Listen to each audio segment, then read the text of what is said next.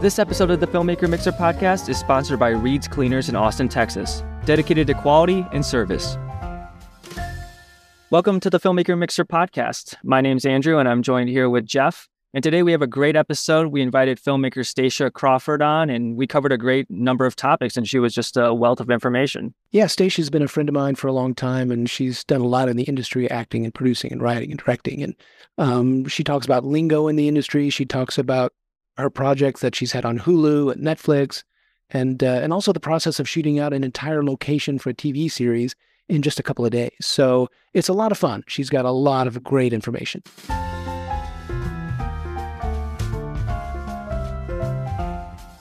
So tonight we have a really uh, special guest. It's a friend of mine, a, friend I've had for gosh a long number of years. I've met this met this young lady years ago. We've stayed friends uh, ever since, um, and I've seen her go from an actor and writer to a producer to a director, and uh, she's had a, a, really great career. And she's my good friend Stacia Crawford. How are you, Stacia? I'm great. Thanks for having me, guys. No, happy to happy to have you on. I don't know if you remember, but we met years ago. You had a short film called Back to One, and it Uh-huh. was on the festival circuit. And I had a feature called Master of the Game, which was on the festival circuit. And we kept in kept ending up at the same festivals. And I kept seeing your um, co uh, actor uh, Ray. And Uh-huh. we just kept running into each other. And finally, he's he's like, "Do I know you?" And I'm like, "Do I know you?" And it's like, "Oh, we keep seeing each other at these festivals." And so Ray introduced me to you, and that's how we met years ago, and we've been friends ever since. But uh, uh, Kismet. anyway, yes, we're I happy to believe have you that.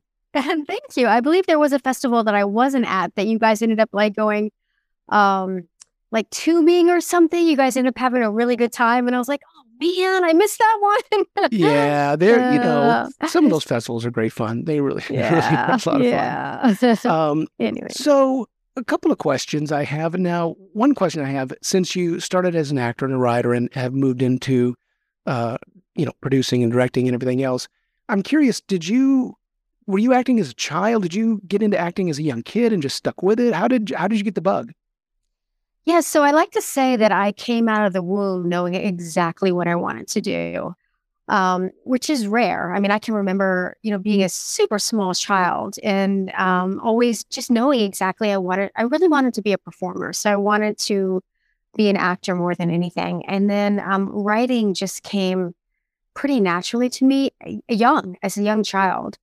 Um, so for me, there was never ever a um what am i going to do? You know i just i just always knew. Um and i had always wanted to direct. However i felt like i needed a lot of schooling. Um and by schooling i mean life experiences on the Right. set and off the set prior to directing. And um i don't i don't know how i knew that. That was just kind of like my god voice inside. Um so i started acting first and did years and years and years of acting um, in New York City and Los Angeles. Um, and then I started producing probably around the same time that we met, like around 2002, something like that.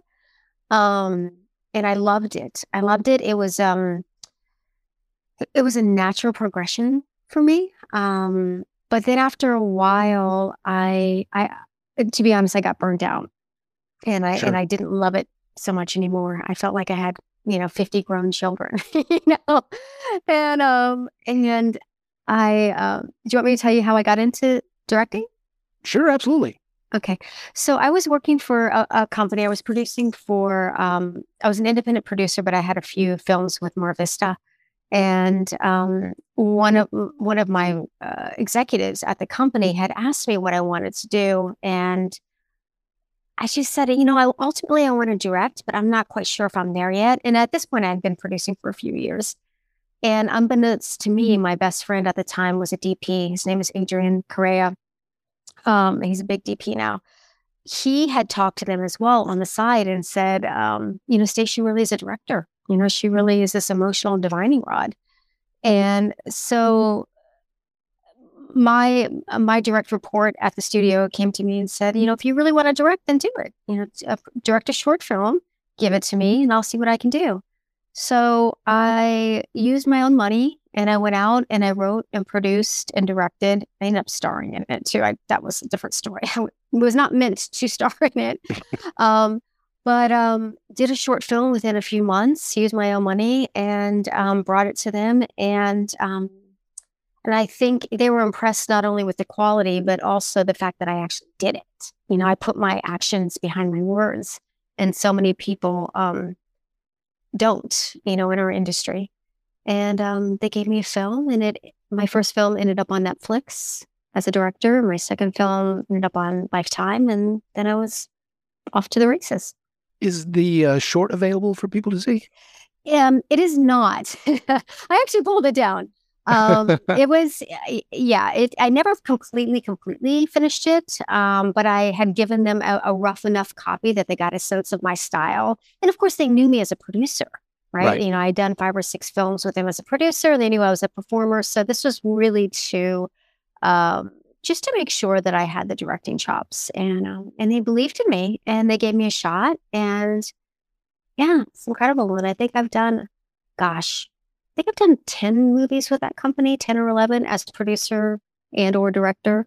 Backtracking a little too, um, you said you grew up being just creative. Were you raised in a creative household? Were your parents artists of any kind in the industry, or was it just kind of you taking a different path? Uh, well, my parents were cops, um, which is interesting. Um, so my my mother's side of the family is all incredibly creative. The Crawfords are, I mean, just, so creative. And my mom was a dancer on Broadway for a long time, but by the time she got married and had kids, she had left that world. And I think you know they were always very in, encouraging, but kind of from a distance. You know, not not a stage mom or anything like that, but very um, encouraging to explore um, it, it, what was in our hearts, you know, whether mm-hmm. it was whatever it was as children.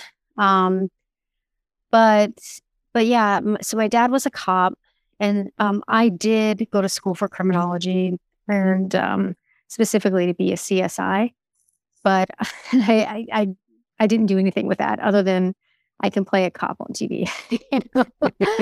um, yeah, I mean, one way me and Jeff bonded early on when we first met was that uh, both of us grew up in the same small farm town, and we grew up kind of just making homemade movies with uh, our friends. Whether it be Jeff was more on film, I was on digital uh, cameras, of course. But were you known for like that in high school, like the superlative, like most likely to be famous uh, no. around that age? No, I mean, um, we I did a lot of competing with um, what was called back then like a speech club, oh, where okay. there was a lot of acting, a lot of uh, performance, um, and per- performance speaking. I don't even know if they they do that in schools anymore. So we did travel around with my high school and competed against other schools. But I would say it was more like theater. I was raised in South Florida, so there wasn't really a lot going on back then. So, um, so what was your category in speech? I was I was in speech when I was in high school. What what did you do? Um, so do you remember like it was, I think it was called like duo interpretation, where two people. So right, cool. right, right, right, right, right. Do you remember that? Where two yep. two people you'd stand side by side. There's all these rules. You could have your script in front of you, but you you had to look down at it a couple of times, but you couldn't. You had to turn the pages at the exact same time. And the two actors had to stand side by side and not face each other, but they had to act out a scene as though they were in front of each other. Right, right. Yeah, I remember yeah. that. That was uh, I I did some of that, and I also did uh, verse. So if you ever want to hear some Robert Frost, you just call me up. Another question I have, you know, being a, a working actor, writer, going to producer, going to director, I'm curious. Was it's it's a little different learning curve than studying one uh, discipline, and I'm curious how as a director, it affected you as a producer, and as an I'm, I'm sorry, as an actor, how did it affect you as a producer? How did an actor and a producer affect you as a director? What's the mm. influence of the of one uh, discipline? How did it affect your new disciplines? That's a great question. Um, so when I made the jump to producing, it made me a better actor because I understood the uh, the auditioning process better. So being on the other side of the table and being in those rooms where we make decisions, I understood that as an actor, we're not chosen necessarily because of our talent. Like there's so many other things that go along in that decision. And basically, if if you're an actor and you're getting to to the point where producers are actually calling you into the room, everybody's great. Like, you know, acting across the board is great. It's just whether or not you're the right fit for that part, whether what your essence is, what your essence, um, if it matches the character. And, and, and probably how does it, depending on the script, how does it match the other actors? You know, they might Correct. be looking for the right ensemble. Correct. Oh, yeah. You might look too much like the lead. You might look enough like the lead. You might be too short, too tall. You know, there's so many diff- different voices in that room. So it really made me start to enjoy the audition process more because I I understood that I it was more fun. You know, I could just go in and do the best, do the best to my ability, have fun with it, and and not really focus on the outcome because it wasn't it wasn't personal. If that makes sense. Right, right, um, right. So, so I feel like that producing made me a better actor, but also to um, you know, I always I, I like to say, uh, listening is the the best quality to bring to set. You know, obviously come prepared and come with a great attitude, but listen, listen to your to your scene partners, listen to your director, listen to the producers, like listen to what people are saying, and and and try to you know, incorporate yourself into that world in a gentle way, right? Um, so it, it really made me, producing really made me understand that it's not just about the actors. It's not just about my two lines. You know, there's, it's just such a, there's so much more and it's such a, um, a canvas for, um, multiple people to, to really work together if that makes sense. Well, it is, so, you know, it's a collaborative art for sure. Yes, yes. Um, and so that was for the acting. And then as a director, um, I really feel I, I am an actor's director through and through. And you can talk to, you know, you can ask many of the actors that I've worked with, and I, I do believe that they would say the same. Um, but I also have the production side. So I know how to break down a script. I know the budgets. You know, I can walk into uh, a location and say, okay, if we actually turn this into two different sets, so we save money here, then what we can do is we can, you know, put the money towards a techno crane there. You know, the numbers are in my head, so I understand what it means to keep how important it is to keep a film on time and on budget.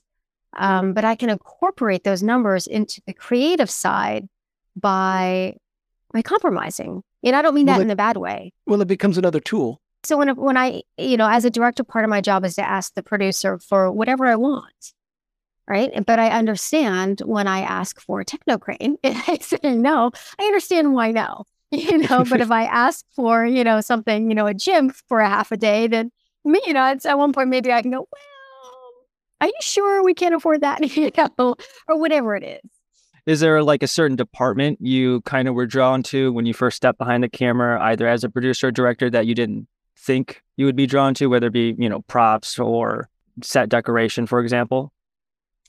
Well, I'm always amazed at what a production designer can do with an empty room. Like it, it to this day, it, you know, every every movie that I'm on or every project I'm on, it's um the production designer will try to explain to me what it's going to look like. And I'll say, oh, okay, great, great. And then I'll walk in and be like, oh my God, this is just, it's just far you know, surpasses my ability to create a, a room like that. Um, but I think also scoring, you know, um, the music composition is so precise and it really, in in my opinion, music can make or break a film, or at least a scene in a film. Um, so really respecting that process too. The whole post process is so fascinating to me was there like a certain producer or director you worked with while you were acting that when you decided to step behind a camera, maybe they were one of the reasons, uh, one of the people that inspired you to, or was it just more of a progression of your career? Definitely progression. I think Adrian Correa, as I've mentioned before, he's he's amazing. He shot the flight attendant, Glow, and I mean he's done a, a ton of stuff. Um, but also Joe Menendez uh, was a director that I worked with when I was a producer. And so um, I like we still stay in, in, in close contact. And I like to call him my mentor. Um, so he's someone I, I highly admire and look up to. Um, he was on Kung Fu for the last three seasons. Um, and then I have another close friend named Bob Mead, who's a, a, a very well known editor. Um, who, and these are people in my life that I can go to and say, you know, we have real friendships. So I can ask opinions or I can, and they'll tell me, you know, they'll tell me what they think or what they feel. And it doesn't always, you know, I may, I may take their advice, I may not, but there are people that are, um, that I've known for, you know, number of years that I admire, respect. And there's also, um, this really solid friendship that we can be very, very free with each other insofar as information. And there's no like weird competition or, you know, how sometimes Hollywood can be like that.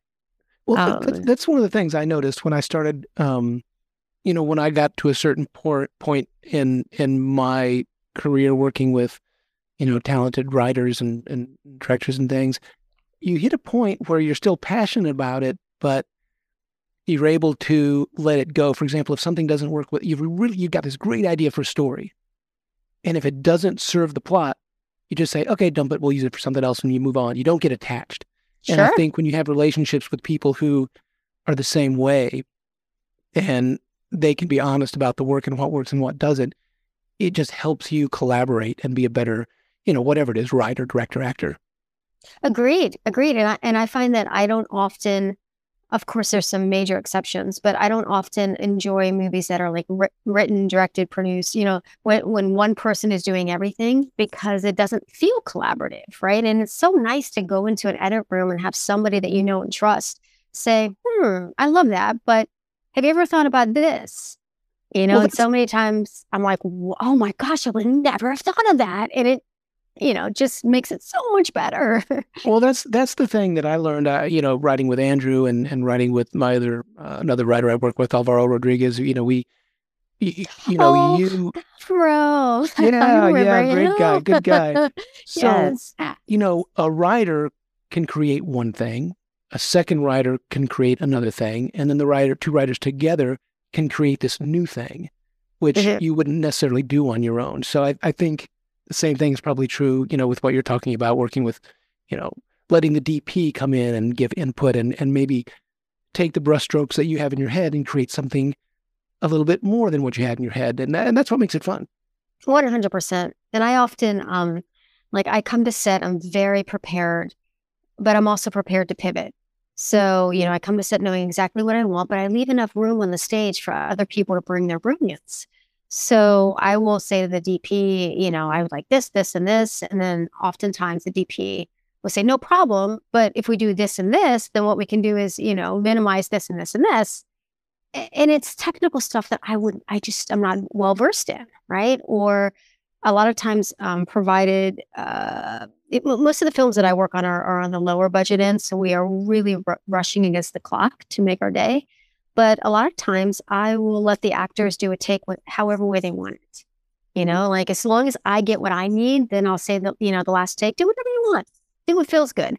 And sometimes we actually use that take, you know, sometimes not, but, um, you know, allowing people to bring their, their genius, um, to the collaborative process. But that doesn't mean that, um, I mean, I'm still the director. I still know, I still have a very clear vision of what I want going into it. I just allow people to contribute. Well, it's a good way to build trust with your with your crew. Yeah. What do you think would be the biggest difference between you as a director on your first film versus your most recent film? And we could just do projects maybe instead in case it's television, for example. Right. Oh gosh, these are great questions, guys. So my first film, it was called Hidden in Plain Sight. It was on Netflix. Um, it is such a precious, precious project for me because every single moment of every day I was just euphoric. You know, I was I was living my dream. Um, but there was so much technically that I didn't know. I had an amazing DP, Chris Carrillo, who um, who had many more years under his belt, um, you know, as a DP than I had as a director, obviously.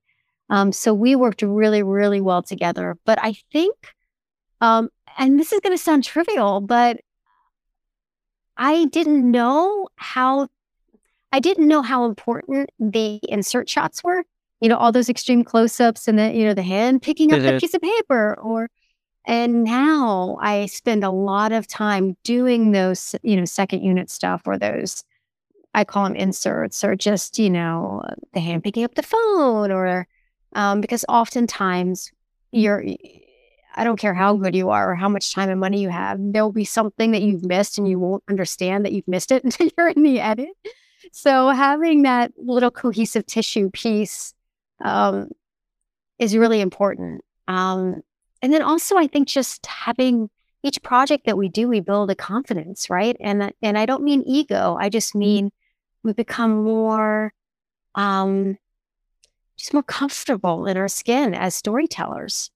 Yeah. Do you feel like you know you're a director that only needs a few takes to get what they want, opposed to maybe your first project you were doing 15, 20 takes a scene, or is it more just like what you're talking about precision in terms of what you're looking for, how you're going to edit around it, for example? So I'm a I'm a director who usually only does two or three takes, and that's always been my um, oh, fallback. Okay. But I'm also an actor, so I know I, I expect actors to come to set prepared. You know, and I and I speak to the actors ahead of time. I let them know, you know, what my process is. I try to find out what their process is, and as a director, my job is to understand, without even talking to them about it, to, to understand by watching them, studying them, what how, how best to bring out the best of them. And that's my job. Um, so, but I kind of feel like if you can't get it in two or three takes, unless there's a te- technical issue, of course, mm-hmm. that you know that happens. But performance wise, if you can't get it in two or three takes, then I probably shouldn't have chosen you. Oh, I see. Yeah. And, and there and there are some actors who their first take is always the best, and there are some actors yep. who their last take is always the best. It's, oh, yeah. it's an interesting thing to figure out. It, yeah, and you figure it out within like two days. yeah. Mm-hmm. Who, which actor needs to go last on coverage or gets tired? Yep. Mm-hmm. Yeah. And, you know, as a younger director, you know, still finding my way, I'd be curious to know, just kind of using your two most recent projects. I know your Christmas movie, A Unicorn for Christmas, is now on Hulu and Tubi for audiences to find, as well as The Secret Life of Amy Benson, which you directed two seasons of for Passion Passionflix. Is there a big difference between directing film and television, or maybe surprisingly very similar? I'm sure the uh, pre production process is, is a little bit different, but as a director on the day, maybe. A little bit. I mean, I find that there's differences in every project that I do. Um, and really, a lot has to do with the content. You know, on Unicorn for Christmas, I was on a farm with animals and kids.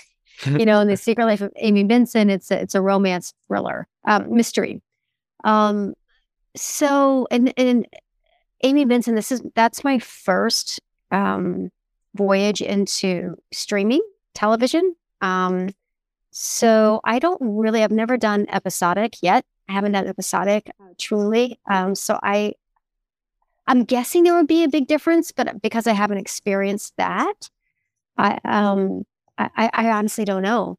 As far as Amy Benson, um, we did well. We we did block shooting, which was really difficult. Two seasons of block shooting, trying to figure out where the characters were in in their story. You know, as we as we were shooting out locations. Um, but it, I think it was very in this particular experience. It was very similar to film for me. Can can you explain block shooting just for for people who may not be familiar with it? Oh, sure. So um, let's just say we have um, a house that we have that we see in, in, three episodes, and then we see it again further in in the season or in, in subsequent seasons. We know that we're going to be filming at that house only for two days, so we actually film every single scene in that house all at once. So it could be four years in the future, story wise, but really it's an hour later.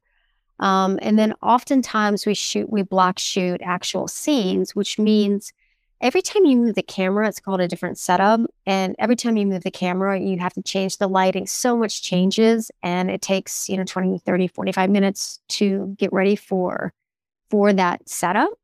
So if we know, okay, we've got three scenes that we have to shoot towards the stairwell, we will film all three scenes everyone's coverage towards the stairwell so that we don't have to keep moving the camera around and wasting precious time.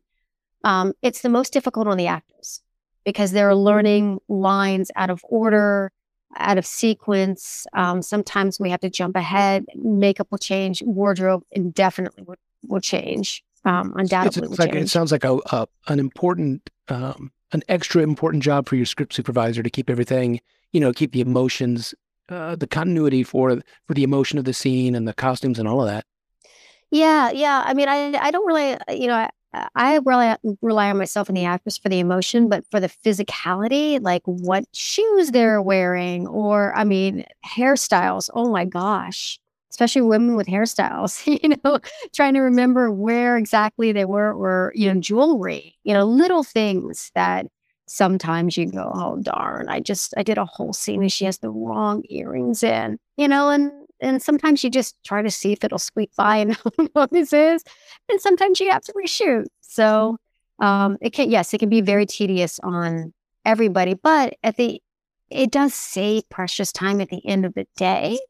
So most people on set will prefer to block shoot. It doesn't happen often. I would say it happens at least once a project for me.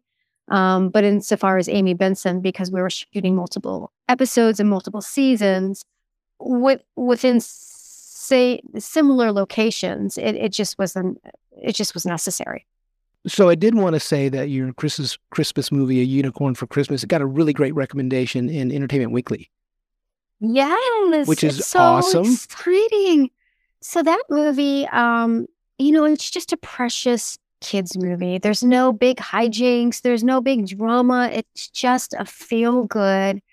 You know, it's about kids who believe in magic and believe in Christmas. And um, and that was it was really a labor of love for me and the for the rest of the filmmakers. And it, it stars Abby James Witherspoon, who is um, Reese's niece, and um, and she's just so talented. I mean, she was so such a delight to work with, and I've worked with her a few times. Um, so to you know, so in the post process, it took a little bit longer when you're dealing with animals and C- um, I call it CGI still, but VFX. Um, sometimes the post process takes a little bit longer than anticipated. So we missed the window for 2021 for it to be premiered, and it felt like forever for it to come out this year. But um, as with most things, timing was impeccable and we ended up having a, a big premiere. Chuck Wicks it was one of the leads in the movie. He's a country singer.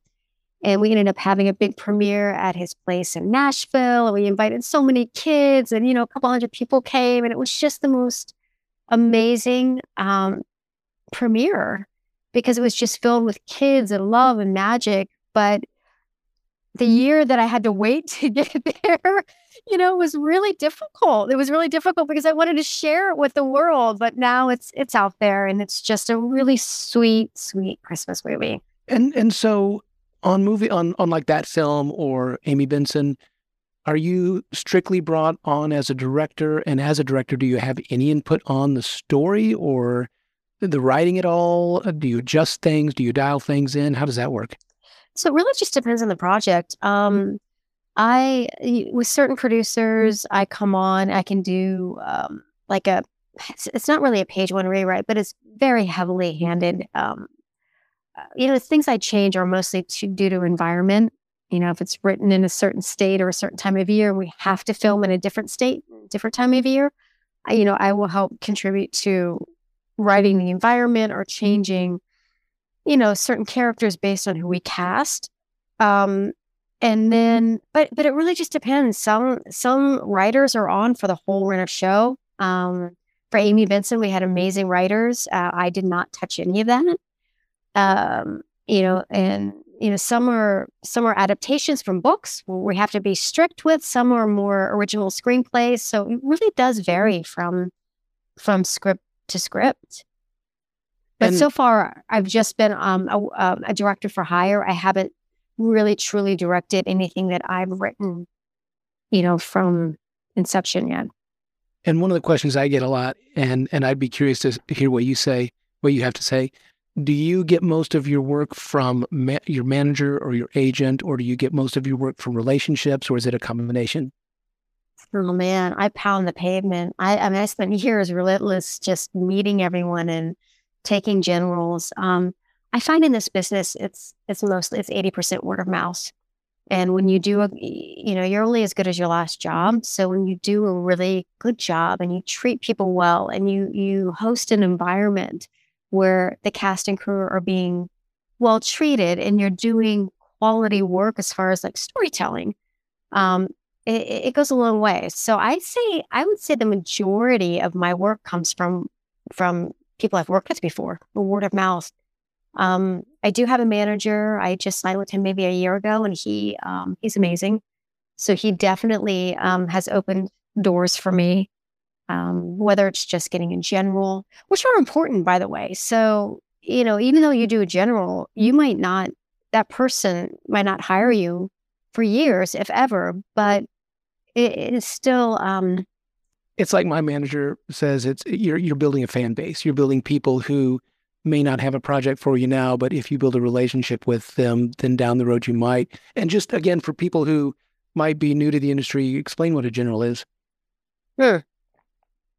So a general is just um, it's just a general meet and greet. It's just like uh the equivalent of having coffee. Hey, what are you up to? What are you doing? What are your interests? What are your, you know, oh, we have this person in common. How did you like working with that person? Um, so it's, it's, it's, it's the water bottle the the water bottle tour. Yeah, yeah, exactly. Exactly. Um, and you know, oftentimes those will end really, you know, hey, listen to your script, and you know, you you read the script, and I'm sure you you, you know you're you're at this point in your career as well, where um, you know, you turned out stuff too because it just doesn't feel right. You know, it doesn't feel right either in your schedule or within the budget or within your soul. Um, so I but sometimes like I'm definitely turned down projects and then that writer or that producer will hit me back up with a different one. And I will have loved that one. You know, so it's just a matter of um yeah, it's just like like going and having coffee and seeing what what are you up to? What are you up to? Yeah, and one question I love to ask people, especially someone like yourself who probably spends a lot of time in the industry, is what's your favorite thing to do outside of work and anything film, whether it be the first thing you're looking forward to after a long shoot in production, or maybe just simply favorite weekend things to do? Sleep. I mean, people, it's funny because, you know, I'll say, you know, we're on set 15 hours a day, and they'll say, oh, well, do you, I mean, how many hours? Really, eight, nine? I'm like, no, no, no. 15 you know like but you know we shoot 12 and a half and by the time you get there it's an hour you know drive and you stay afterwards like it's it's grueling. Um, so it takes me like two to three weeks to kind of really get back into my normal life after a film because you put your everything into it, your heart, soul, everything. Um, but so when I'm not on set, um, you know, I, am pretty laid back. I, I like to be with my family and my boyfriend, and you know, I go horseback riding, and um, and I'm a huge animal lover, so dogs, um, I do like to travel. I mean, I think most people do, but and Jeff, you probably get this as well. Even when you're in between projects, you're still working. You're still reading yeah, scripts. You're still in post. You're still, you know, having meetings for something that may not happen until next year. So even in well, our it, downtime, doing, we're working. And if you're doing something you really love, you you are kind of working all the time. Sure. Sure. And a lot of times I'm not contracted through post, but I stay on. If, as long as I don't have anything else to go to, I'll stay on and sure, I'll sit in color for 10 hours a day, you know, or because I love it. So we have a little segment we like to do at the end. Our producer, Jeff Weber, just likes to leave random questions to uh, just general questions, not uh, guest specific. Was there a project that you could have done that you said no to or didn't work out for what or they said no to you or whatever it was that you really really think about a lot and you wish that you were a part of? Well it's a good question. Um i know i don't want to name specifics but i know that um i was asked to do a very big uh uh to potentially produce a very big uh movie and it was coinciding with my first directorial debut on a much smaller film And that was a little, I had to think about that long and hard because I didn't want to produce anymore, but it was a proven quantity. It was a lot of money. It was probably, it turned into be a trilogy. Um, and I really went with my heart and chose to stay on as director on a much, much smaller project. Um, so I don't, I think I, I still think I made the right decision because directing is what I, I, I truly feel like I was, that I'm meant to be doing. Um, but but that's probably that's the only thing that comes to mind right now. So there's no regrets, but there there was definitely a moment of, huh, well, this could open so many doors, and this could put you know some some you know money in the bank. but I don't think it was regret.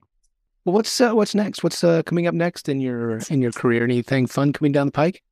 I, I have a very, uh, I can't really, you know, indies and stuff. I can't really talk about it, but I do have a fun Christmas, a super fun Christmas one that I'm, that we're, we're putting together.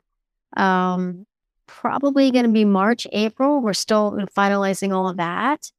And I have some exciting meetings coming up. So I don't have anything, um, set in stone right now, but that's what that's the beauty about this business, right? We like we could hang up and all of us could get a call for for a, a project. Exactly. Uh, we just never know. Exactly. Just never know. Well, uh, thanks again for coming on and being on the show. Um, you know, I've, we've known each other for so long. It's it's just great to see your career just bloom and blossom and go crazy like it's going. So, uh, and next time you're in town, we'll definitely have to uh, yeah. have well, some coffee what and catch better? up. Why don't why don't we just why don't we figure out a TV series or an anthology that we can actually direct together? that sounds like a great idea. yeah, let's put it out there. But yeah, it was great having you on. Uh, I'm not sure if you're really big into social media, but is there anywhere username that people could find you on on any platforms? Yes, Instagram, Stacia Crawford. Um, and that's probably the one I'm on, on the most. I am on Facebook.